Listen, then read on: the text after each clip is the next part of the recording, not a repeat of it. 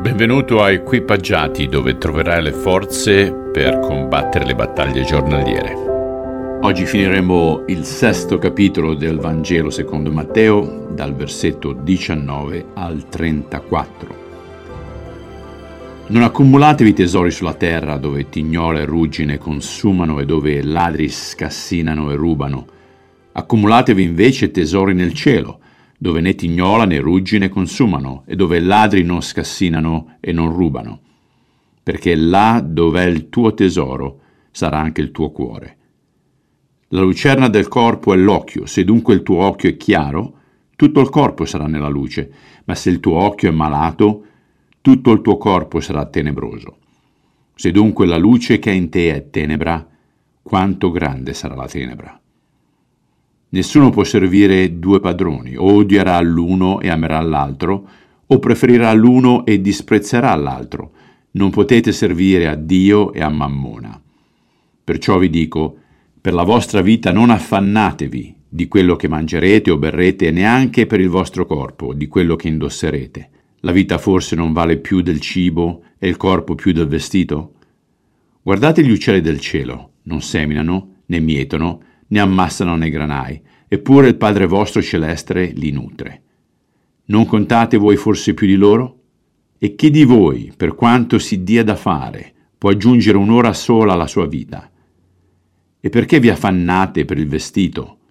Osservate come crescono i gigli del campo, non lavorano e non filano, eppure io vi dico che neanche Salomone, con tutta la sua gloria, vestiva come uno di loro.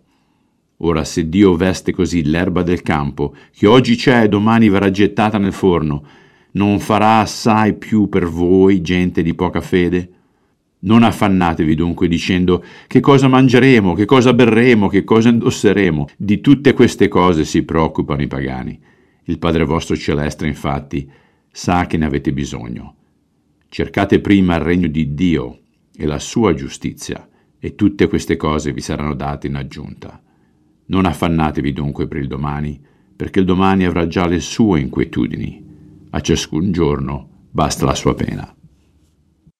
Quanti di noi creano fondi pensionistici o diversificano in oro, arte, real estate, bitcoins, per mitigare le perdite dovute all'oscillazione del mercato e dell'inflazione?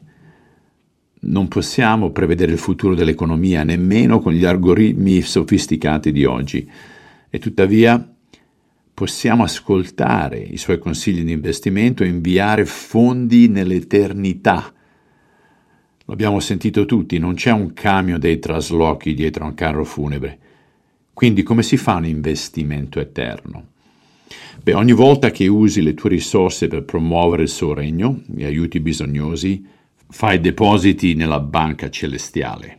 Eppure molti non potranno farlo perché i loro possedimenti li possiedono. I loro cuori sono intrecciati con il simbolo della moneta, perché spesso è avvolto nella loro identità. Anche i farisei identificavano il possesso o il possedere di cose materiali con il favore da parte di Dio. E lo vediamo oggi anche col Vangelo della prosperità. Diciamo, sei ciò che mangi. In questo caso gli occhi, come finestra sulla nostra anima, possono subire lo stesso maltrattamento, schifezza dentro, schifezza fuori. Gli occhi vagabondi portano ad una cattiva percezione, ma se i nostri occhi sono sani, tutta la nostra persona sarà illuminata.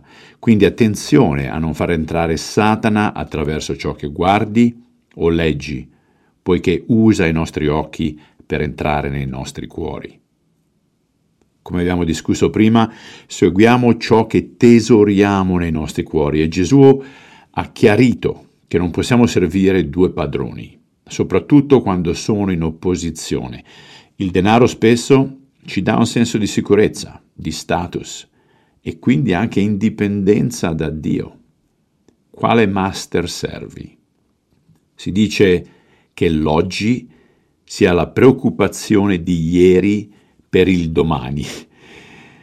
Gesù inizia il venticinquesimo versetto con perciò, riferendosi al versetto precedente sul master.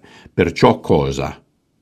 Beh, se servi Dio, non preoccuparti delle tue provviste. A quei tempi il padrone provvedeva sempre a tutto per i suoi schiavi, quindi c'era un senso di sicurezza nell'essere sotto di lui. Al giorno d'oggi la maggior parte di noi non ha da preoccuparsi con i pasti o i vestiti. Forse la scelta del pasto dei vestiti potrebbe essere la sfida. Poi Gesù punta alla creazione che è molto più piccola di noi e dice che tuo padre si prende cura di loro. Uff, che sberla in faccia ragazzi. Questo ci lascia con una conclusione. Se soffriamo di ansia, fondamentalmente siamo privi di fede. La nostra preoccupazione non aggiunge nulla alle cose già pianificate, che sia statura o età. Quei qubits sono statura o età. Tuttavia Gesù ci dà un antidoto. Cerca prima il suo regno e il resto verrà. Il problema è che la metà di noi non sanno nemmeno cosa sia il regno, quindi come possiamo cercare qualcosa che non sappiamo dove trovare. Come abbiamo affermato prima, Cristo è venuto a stabilire l'inizio del regno di Dio che sarà reso perfetto al suo ritorno. Quelli che sono in Cristo fanno già parte di quell'esercito e dovrebbero cercare gli ordini di Dio affinché la sua volontà sia fatta come in cielo, così in terra, invece di seguire i nostri programmi ed essere praticamente disertori. Cristo conclude questa sezione dicendo fondamentalmente di non paralizzare l'oggi con la preoccupazione per il domani. È fondamentale ricordare che Egli è vigile e che gli eventi che accadono nella nostra vita non lo colgono di sorpresa. E non sto cercando di minimizzare le vere lotte che alcuni di noi stanno attraversando, ma sto sottolineando che la nostra ansia non allevia i problemi, mentre rivela il nostro livello di sfiducia in Lui. Allora, diagnosi. Lavori sodo per guadagnarti da vivere, ma ti rendi conto che tutto viene da Lui o fai tesoro dei tuoi beni fino al punto di esserne legato. Padre, insegnaci a come fare più affidamento in te, perché l'ansia, le angustie e le preoccupazioni sono un segno della nostra mancanza di fede. Te lo chiediamo nel nome di Cristo. Amen. Ragazzi, tenete duro,